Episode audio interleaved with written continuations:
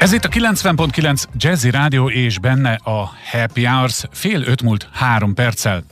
Ma ünnepeljük a víz világnapját, és ebből az alkalomból a Klímapolitikai Intézet szeretné felhívni a figyelmet természetes élővizeink megóvásának a fontosságára, mi pedig természetesen helyt adunk ennek a szándéknak. Éppen ezért itt van a vonalban velem Kóta Gábor, a Klímapolitikai Intézet kutatója. Üdvözlöm, szép napot! Jó napot kívánok, köszöntöm a kedves hallgatókat is. Szerintem a víz az, amit mi roppant természetesnek veszünk, pláne ha folyóvízünkről van szó, el sem tudjuk képzelni, hogy egyszer csak ne folyjon víz a Dunában, a Tiszában, vagy ne legyen víz a Balatonban, viszont önök azt is kutatják, hogy ha valami érinti a vizeinket, akkor az bizony érinti a meg a környező flórát és faunát is, ugye jól gondolom?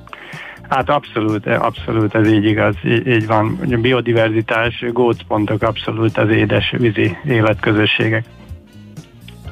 Halló? Igen, itt vagyok. Ja, egy kicsit megszakadt.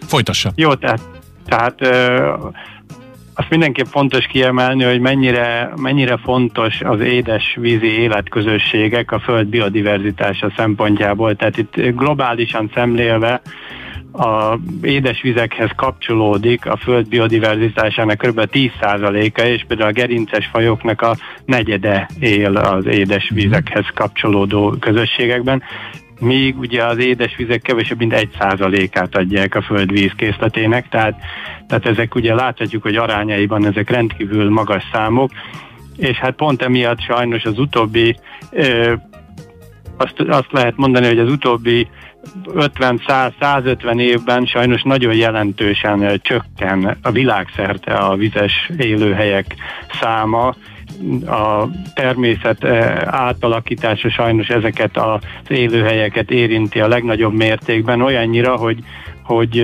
elmondhatjuk, hogy, hogy az elmúlt 50 évben például az édesvízi fajok populációja több mint 80 kal tehát kb. 84 kal csökkent. Az borzasztó nagy általában. szám, ez borzasztó Úgy, nagy szám. 80 ugye ez egy hihetetlen szám, ezt elképesztő. képzeljük el, mint hogyha mondjuk Magyarország lakossága 50 év alatt 10 millióról mondjuk másfél millióra csökkent Hihetetlen. volna.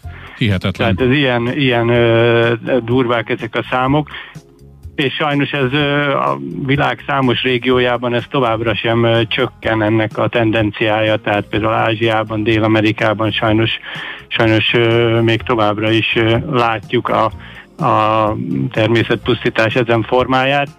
Ugye Európában és Magyarországon is ezek a folyamatok azért általában korábban már lezajlottak, tehát mondjuk mondjuk Például, például olyan érdekességeket tudnék itt kiemelni, hogy hogy hát mindannyian ismerjük a 19.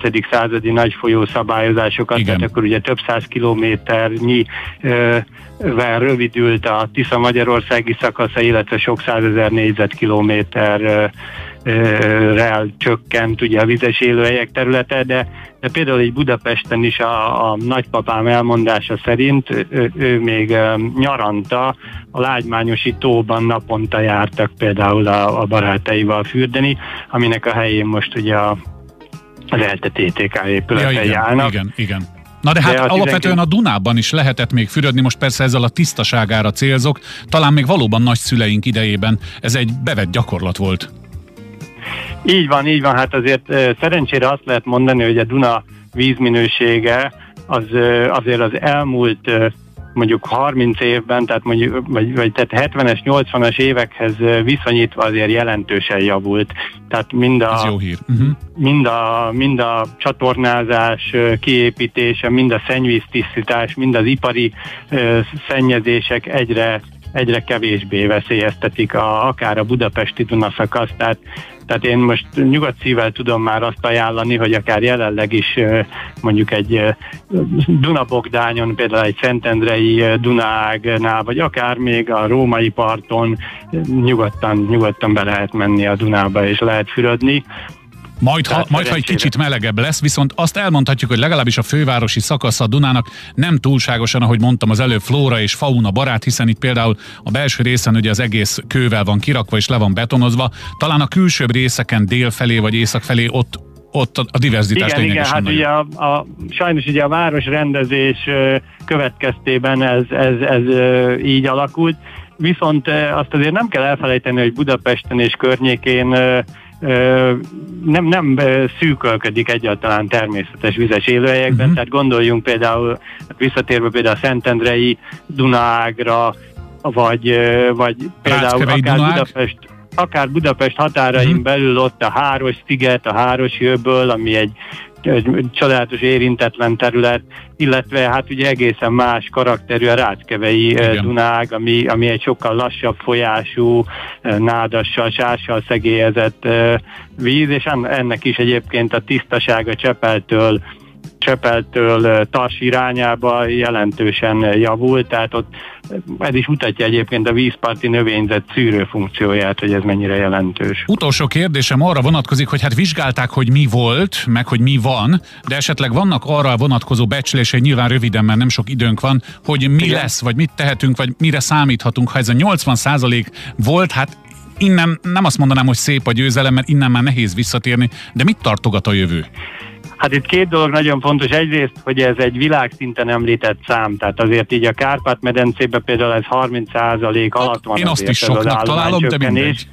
Ami, ami szintén egy nagyon jelentős szám, de és, és ez is ugye az 50 évvel vagy, vagy 100 évvel korábbi adatokhoz képest. Igen.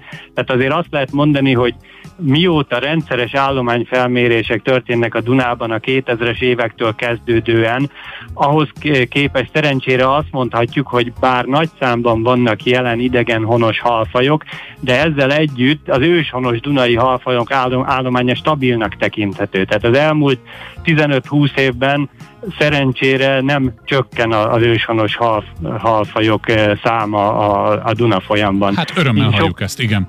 Ugye sokkal inkább a kisebb vízfolyások vagy holtágak azok sokkal inkább veszélyeztetettebbek lehetnek, de a, a Duna főmedre azért szerencsére még mindig elég jó, illetve szerencsére javuló állapotban van jelenleg. Ez még jobb, és hogyha vigyázunk rá, és legalább ezzel a beszélgetéssel fel tudtuk hívni a figyelmet mindenre, akkor bízom benne, hogy már tettünk valamennyit közösen Kóta Gáborral, a Klímapolitikai Intézet kutatójával. A témát, ha valaki szívesebben tanulmányozná, akkor a klímapolitikai intézet.hu oldalon talál erről egy cikket, tehát nem politikai intézet, hanem politikai intézet, vagyis két i betű van ott, pontosan írják be a keresőbe klímapolitikai intézet.hu, és ott egy csomó más információt találnak. Kóta Gábornak köszönöm szépen, hogy hívhattuk, további jó munkát önnek. Nagyon köszönöm én is a lehetőséget. Viszont hallásra. jót kívánok a hallgatóknak is, viszont hallásra.